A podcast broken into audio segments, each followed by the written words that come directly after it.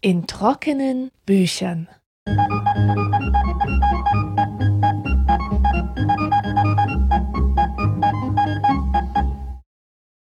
Herzlich willkommen zur 14. Folge in trockenen Büchern.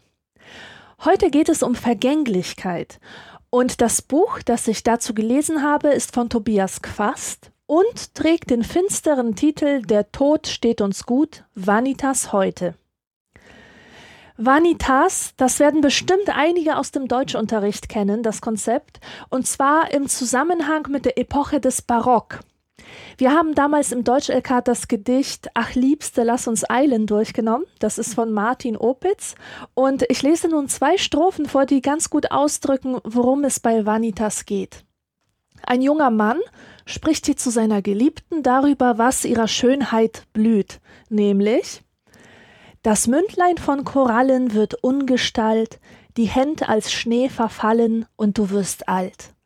Drum lass uns jetzt genießen der Jugend Frucht, eh als wir folgen müssen der Jahre Flucht. Der Typ hier weiß also ganz genau, dass Schönheit vergänglich ist, und aus dieser Erkenntnis zieht er den Schluss, dass man das jetzt, den gegenwärtigen Moment ergreifen müsse. Und darin steckt die Idee des Carpe diem, nutze den Tag. Mach das Beste aus dem bisschen, das du hier und jetzt hast, denn morgen ist es bereits vergangen, verfallen, vorbei. Das Gedicht stammt aus dem Jahre 1624 und ungefähr zeitgleich hat sich in der niederländischen und flämischen Kunst das Stillleben entwickelt und eine Untergattung des Stilllebens war das Vanitas-Stillleben, häufig mit Totenschädel im Bild. Bei dem verweilen wir jetzt ein bisschen, weil der Schädel das Vanitas-Symbol schlechthin ist und sich an dem Objekt ganz gut zeigen lässt, wie auch das stärkste Symbol mit der Zeit seine Bedeutung verändern und sogar ganz verlieren kann. Als ich etwa vier Jahre alt war, fand ich unter der Spüle eine kleine Flasche, und da prangte vorne so ein riesiger Totenkopf drauf. Und wie man sich vorstellen kann, fand ich die Fratze nicht unbedingt vertrauenserweckend und meine Eltern haben mir erklärt, dass man stirbt, wenn man davon trinkt. Das war also meine erste Begegnung mit einem Totenkopf und seitdem wollte ich jedes Mal schreien, wenn ich einen weiteren sah. Zum Beispiel in Cartoons, wenn jemand vom Blitz getroffen wurde oder in die Steckdose gepackt hatte und da sah man für diese paar Sekunden so röntgenmäßig das zuckende Skelett und die verkohlten Haare auf dem Kopf von Donald Duck oder so. Und am Ende ist natürlich alles gut gegangen und es ist niemand gestorben, aber für ein paar schreckliche Sekunden hatte man doch dem Tod ins Auge geblickt, in diese zwei dunklen Löcher, und die Lektion war wieder einmal aufgefrischt worden. Der Mensch ist sterblich und es kann schneller passieren, als du denkst. Als ich klein war, hatte der Schädel also ganz klar eine schreckliche, aber auch eine warnende und damit lebensrettende Bedeutung. Dann, ich glaube, ich war zehn oder elf, habe ich zum ersten Mal einen Mann gesehen, der ein T-Shirt von Guns N' Roses trug, und dieser Anblick hat mich total traumatisiert, ob man es glaubt oder nicht. Das T-Shirt kennt man, es ist so ein Kreuz mit Schädeln dran, aber diese Schädel tragen Langhaarperücken und Hüte und Sonnenbrillen und sie sollen irgendwie die Bandmitglieder symbolisieren. Und bis dahin hatte ich harte Musik eigentlich nur mit dem Bad Outfit von Michael Jackson assoziiert und plötzlich war da dieses Guns N' Roses Shirt, dieser hässliche Schocker und ich dachte, was sind denn das eigentlich für Menschen, die so etwas anziehen können, ohne zu weinen? Für mich war ganz klar, dass das nur böse Menschen sein können, die am Rande der Gesellschaft stehen und die mit hoher Wahrscheinlichkeit natürlich kriminell sind. Und ich hatte das aus dem Fernsehen so gelernt. Wer sich mit Totenköpfen schmückte, mit dem war nicht gut Kirschen essen. Lustigerweise war zwei, drei Jahre später die ganze kindliche Sensibilität von mir abgefallen. Und zwar, als ich mit Punk und Gothic in Berührung kam. Auf einmal gab es nichts Cooleres, als sich mit Totenköpfen zu schmücken. Und warum? Weil man sich damit total gut abgrenzen konnte. Und in den 90ern gab es viel, von dem man sich abgrenzen musste. Boyband-Mädchen, Kelly Family-Fans, Markentrolls etc. Und für mich waren das alles Leute, die sich vor nichts mehr fürchteten als vor der Wahrheit. Und die Wahrheit, die kommt nun mal im Tod am allerdeutlichsten zum Ausdruck. Der Tod geht halt nicht weg, nur, nur weil man die Augen vor ihm verschließt.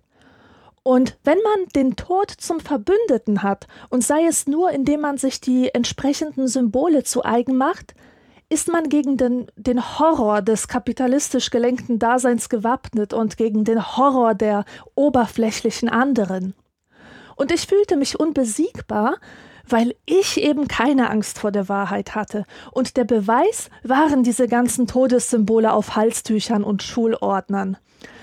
Und damals musste man sich äh, den entsprechenden Schmuck im EMP-Katalog bestellen. Da gab es Totenkopfringe, Sargringe, Kreuze, so Anhänger, Aschenbecher in Schädelform und den ganzen Mist. Und das war eigentlich die einzige Möglichkeit, an so etwas ranzukommen. Und heute, heute kann man diese Symbole in der Kinderabteilung von H&M erwerben. Das ist echt wahr. Ich bin neulich da durchgeschlendert und es war unglaublich, wie viele Schädel ich auf Mützen, Sweatshirts und Mädchenoberteilen gefunden habe.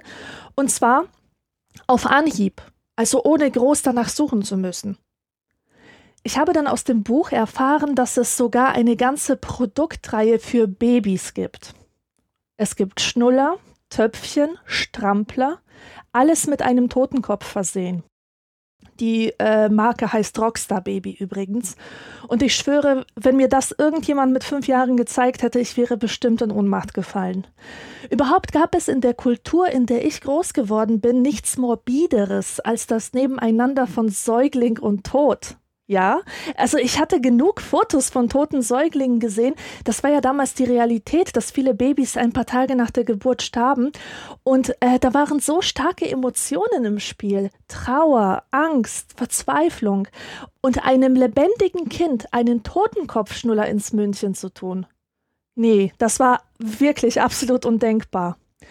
Die Leute waren ja auch abergläubisch und würden kein Unheil anziehen wollen mit sowas. In der Spielzeugabteilung der Warenhäuser ist der Totenkopf übrigens auch längst angekommen und nicht nur da, wo man ihn sowieso vermutet, also Piratenlege oder so, sondern auch in der Puppenabteilung. Es gibt zum Beispiel so eine Art Grufti-Barbie aus der Reihe Monster High und das Symbol ist ein Totenkopf mit Wimpern und rosa Schleife auf dem Kopf. Also damit hätte ich vor dem 13. Lebensjahr nicht spielen wollen, das kann ich mit Sicherheit sagen. Die Frage ist jetzt, was ist da passiert? Warum weinen Kinder nicht mehr, wenn man ihnen Todespuppen schenkt? Und wie konnte es überhaupt zu dieser Verniedlichung eines Todessymbols kommen? Wie konnte ein Symbol der Vergänglichkeit zu einem inflationären Modeaccessoire werden? Und das sind genau die Fragen, die Tobias Quast in seinem Buch stellt. Zunächst stellt er die These auf, dass unsere Gesellschaft den Tod und die Vergänglichkeit nicht nur verdrängt, sondern sie ganz abschaffen will. Man muss natürlich auch sagen, dass Fortschritte in der Medizin dazu beigetragen haben, dass Menschen den Tod immer mehr als Krankheit empfinden, die behandelbar ist. Und das trägt sicher mit bei zu der Illusion, dass er uns nichts tun kann. Und diese Coolness im Umgang mit dem Tod drückt sich auch in seinem Ausverkauf aus. Tobias Quast hat untersucht, wo und wie und unter welchen Bedingungen dieser Ausverkauf stattfindet. Aber bevor wir uns seine Beispiele ansehen, müssen wir klären, was Vanitas ursprünglich bedeutet. Vanitas meint eine Vergänglichkeitsdarstellung, die christlich geprägt ist. Die Botschaft lautet Memento Mori, denke jederzeit an deine Sterblichkeit. Und anhand solcher Darstellungen konnten Menschen sich früher klar machen, was das eigentlich bedeutet, zu leben und zu sterben. Das sind ja keine einfachen Themen und es hilft sicher, äh, Symbole zur Verfügung zu haben. Sprachlich steht Vanitas im Lateinischen für Eitelkeit und Prahlerei, Nichtigkeit, Schein und Lüge, klingt also alles nicht so schön, nach Charakterfehlern und irgendwie einer falschen Art zu leben. Geografisch und zeitlich ist die Vanitas aber ein universales Menschheitsthema. Es gibt keine Kultur, die sich nicht in irgendeiner Weise mit dem Sterben und dem Vergehen beschäftigt hätte. Und die christliche Vanitas, die uns am vertrautesten ist, hat viele kulturelle Vorläufer. Das Christentum hat die Vanitas also nicht erfunden. Totenkopf und Skelett, die gab es als Symbol schon in der Antike und zwar auch in warnender, mahnender Funktion. In der Antike lag der Schwerpunkt allerdings auf Carpe Diem, also nutze den Tag, und im Christentum ist das Memento Mori, bedenke deine Sterblichkeit. Aber die zugrunde liegende Botschaft war immer, alles vergeht, sei dir dessen bewusst. Im Hochmittelalter entsteht die Darstellungsform Totentanz. Lebende Menschen tanzen hier mit Skeletten, also mit ihrem eigenen Tod, und diese Darstellungen waren so eine Art Raucherlungenbildchen des Mittelalters, könnte man sagen. Also man begegnete ihnen an Wänden von Friedhöfen, Klöstern und Brücken, und sie mahnten die Sterblichen, ein gottgefälliges Leben zu führen.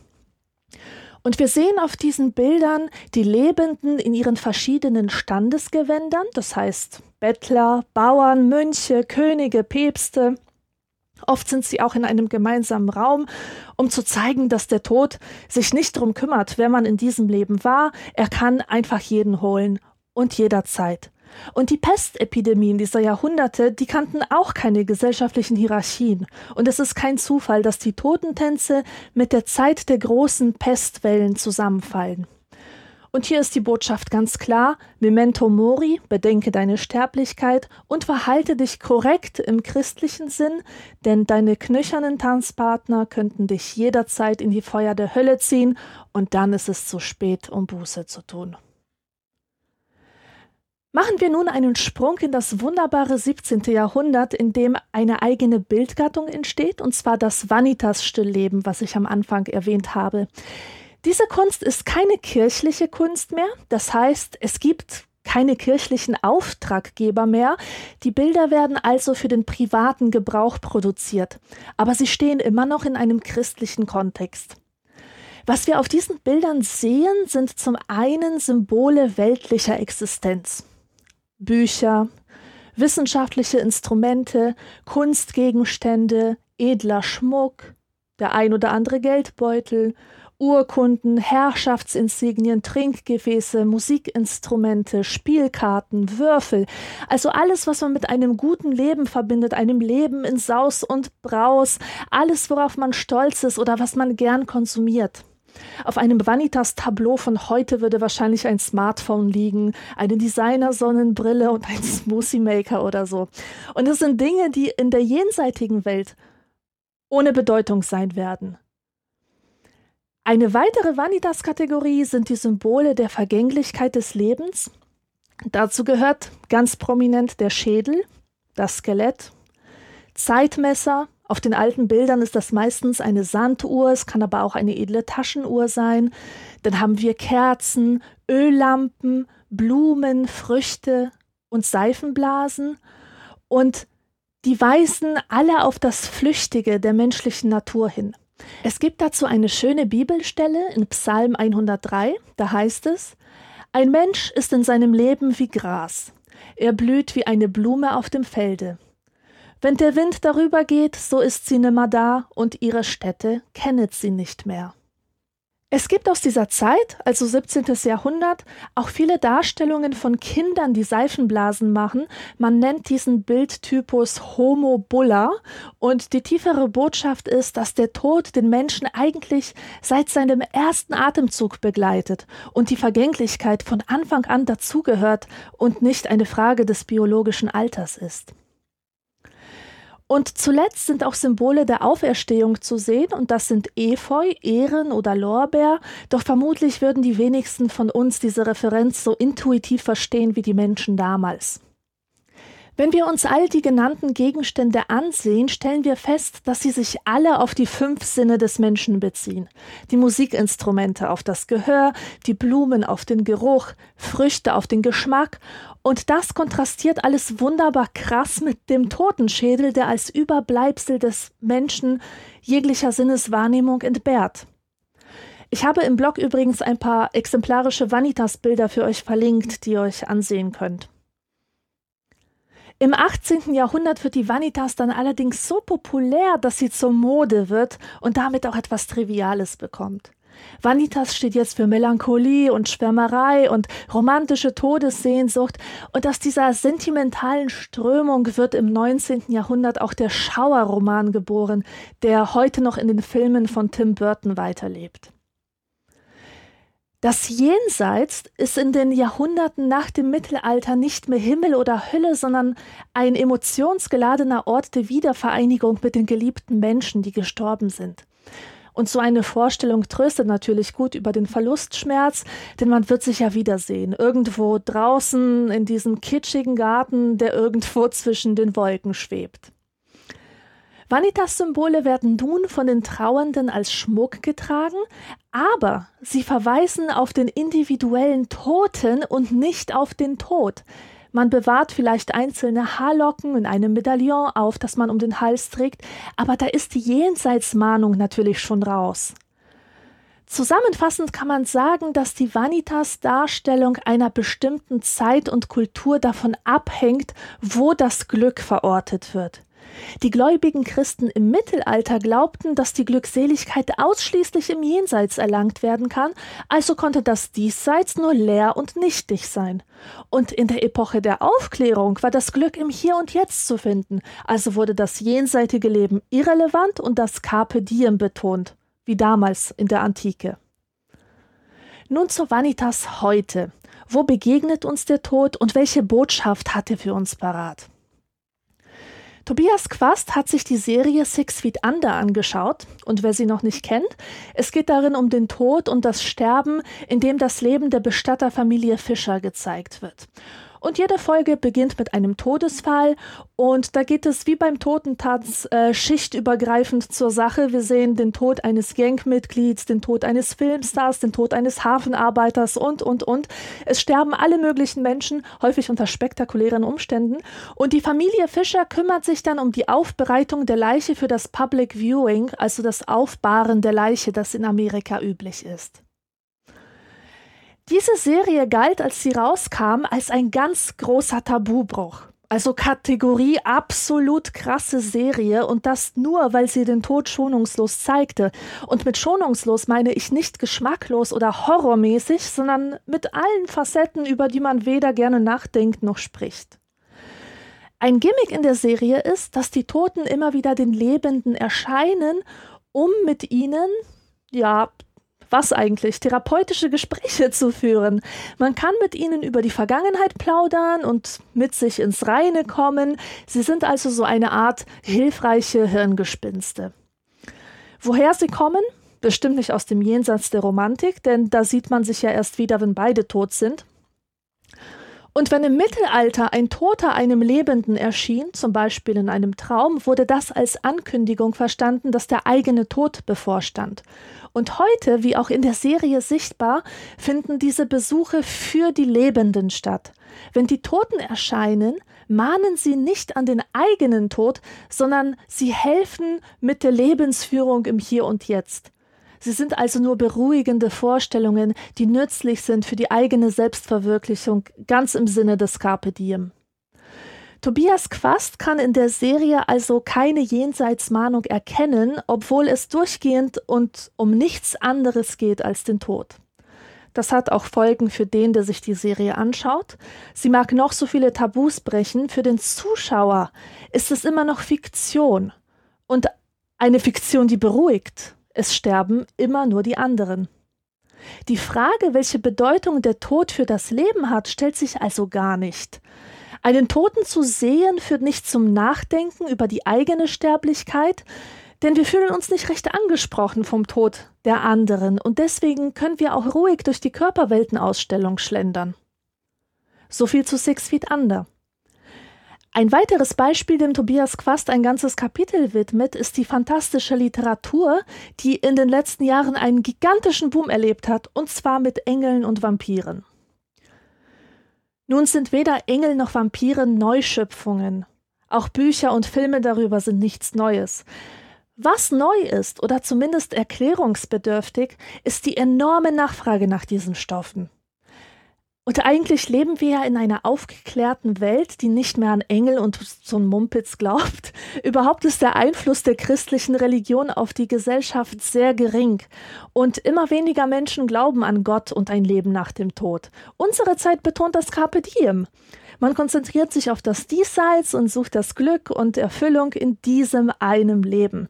Und trotzdem, gibt es die latente Sehnsucht nach der Überwindung des Todes, vielleicht sogar ein kleines bisschen Hoffnung auf eine jenseitige Existenz. Der Religionsphilosoph Ludwig Feuerbach hat gesagt, dass es ohne den Tod keine Religion gäbe, weil es im Wesen des Menschen liegt, den Tod überwinden zu wollen. Was passiert aber, wenn die Religion aus dem Leben verschwindet? Verschwindet damit auch das menschliche Bedürfnis nach der Überwindung des Todes? Natürlich nicht. Man sucht sich einen Ersatz für die religiöse Projektionsfläche. Und so eine Projektionsfläche sieht Tobias Quast mitunter in der fantastischen Literatur, die sich um Engel und Vampire dreht. Denn der Leser bekommt hier Antworten auf die großen Fragen des Lebens und ist nicht mehr auf Philosophie, Religion und Naturwissenschaft angewiesen. Philosophie ist ja bekanntlich schwierig, stellt mehr Fragen, als dass sie Antworten gibt. Die Religion kommt gar nicht mehr in Frage und Naturwissenschaft ist trostlos. Also wird das Fantastische zum Ort, wo man seinem menschlichen Bedürfnis nachgehen kann, sich mit diesen Fragen auseinanderzusetzen. Wir lösen uns also vom Glauben und suchen Zuflucht im Imaginären, was ein bisschen paradox ist. Das zeigt, dass die Vernunft nicht gesiegt hat und diese Erkenntnis entspricht dem, was ich immer sage, dass der Mensch kein vernünftiges Wesen ist. Er mag die Rationalität erfunden haben, aber sie ist ihm wesensfremd. Und man kann menschliche Bedürfnisse nicht ohne weiteres an eine rationale Weltsicht anpassen. Doch zurück zum Vampirroman. Ich spreche natürlich von der Twilight-Reihe und ihren erfolgreichen Verfilmungen. Und es ist interessant, wie wenig die Vampire in Twilight mit dem klassischen Vampir zu tun haben. Der historische Vampirglaube war ursprünglich ein Volksglaube im orthodoxen Balkanraum. Man glaubte, dass ein Leichnam wieder lebendig werden kann, wenn im Beerdigungsritus Fehler passieren. Das war aber kein Grund zur Freude, denn es ging nie mit rechten Dingen zu. Böse Mächte steckten dahinter und deswegen musste man den Untoten zur Strecke bringen. Und an diesen Volksglauben knüpft auch der Dracula-Mythos an. Dracula ist dieser Adlige, der degeneriert ist und und sehr geheimnisvoll. Und er ist jemand, der sich von Gott abgewandt hat und der muss vernichtet werden, damit er kein Unheil anrichtet. Und er ist eigentlich ein Verführer im christlichen Sinn, so eine Art böse Schlange, die für ein sündiges Leben steht und den rechtschaffenen Menschen gefährdet. Der klassische Vampir hat jedenfalls einen starken Bezug zum christlichen Glauben. Was die Vampire aus Twilight betrifft, zitiere ich Tobias Quast, im neuen Jahrtausend ist der mediale Vampir das Symbol eines geradezu atheistischen Lebensentwurfs der Unsterblichkeit geworden. Er ist nicht länger lebender Toter, sondern toter Lebender. Die Vampire in Twilight sind domestizierte Vampire. Sie sehen sich selbst als gute Vampire, die Menschen beschützen, so ähnlich wie Engel. Und weil sie so lieb und so politisch korrekt sind, ernähren sie sich natürlich nur von Tierblut. Was noch? Sie besitzen übernatürliche Fähigkeiten. Sie sind enorm schnell und haben eine Riesenkraft. Sie können Gedanken lesen, in die Zukunft schauen, Emotionen lenken und das beste Feature überhaupt, im Sonnenlicht bekommen sie Glitzerhaut. Das klingt ja auch wie ein Kleinmädchentraum. Merkmale von Tod und Verwesung tragen diese Vampire jedenfalls nicht mehr. Im Grunde sind sie sowas wie Übermenschen, weil sie eben überdurchschnittlich attraktiv sind, überdurchschnittlich intelligent und überdurchschnittlich begabt. Dass sie tot sind, spielt keine Rolle, mal abgesehen davon, dass sie unsterblich sind. In Twilight gibt es auch kein Jenseits. Das Jenseits der Vampire ist das Diesseits. Und das macht sie zu einer tollen Projektionsfläche für den Wunsch, den Tod auszulöschen, ihn irgendwie vom Leben abzukoppeln. Der Hauptcharakter Bella, ein Menschenmädchen, will unbedingt gebissen werden und sagt, Sterben ist friedlich, leicht, Leben ist schwerer.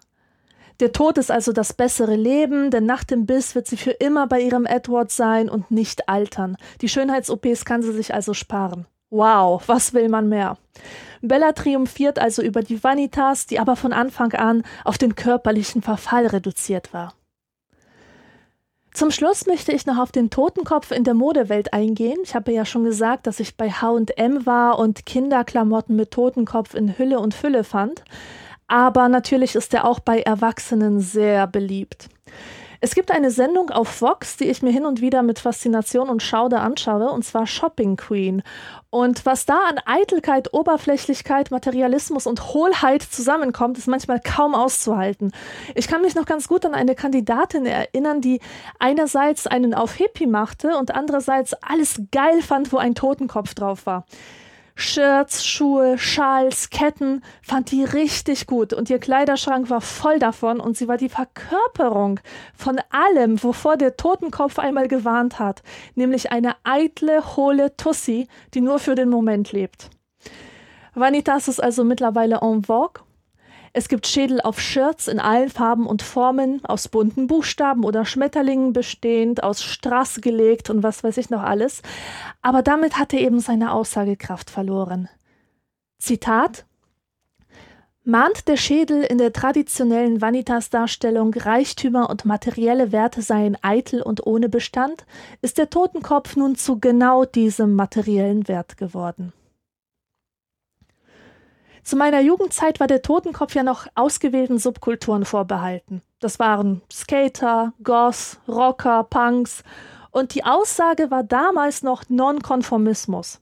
Heute sind sie als Massenware Ausdruck von Konformismus. Und das muss man sich wirklich mal auf der Zunge zergehen lassen.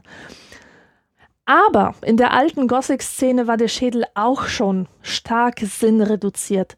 Da bezog man sich auf die Ästhetik des 18. und 19. Jahrhunderts und meinte Melancholie und Sehnsucht. Mit Religion hatte das nichts mehr zu tun, sondern auch nur noch mit Abgrenzung und Anderssein. Ich habe am Anfang gesagt, dass ich mich als Teenie mit Totenköpfen gegen Markenprolls abgrenzen konnte. Und das ist heute, wie wir gesehen haben, nicht mehr möglich. Das Symbol ist für Subkulturen und Gesellschaftskritik endgültig verbrannt. Zitat durch seine inflationäre Omnipräsenz hat sich der Schädel inhaltlich abgenutzt. Das zentrale Objekt des Todes ist banalisiert worden, wie wir auch unsere Sterblichkeit banalisieren, um sie von uns wegschieben zu können. Wir haben also gesehen, wie der bedeutungsschwangere Totenschädel nach und nach zum leeren Konsumobjekt wurde und mit ihm hat auch die Vanitas oder Vanity bzw. Eitelkeit ihre negative Konnotation verloren. Heute ist Eitelkeit Ausdruck von Individualität und Selbstverwirklichung. Wie Tobias Quast es treffend ausdrückt, der Tod ist reduziert auf ein Objekt, dem wir die Zunge rausstrecken. Der Tod steht uns gut. Vanitas heute von Tobias Quast ist 2013 bei Nikolai erschienen. Musik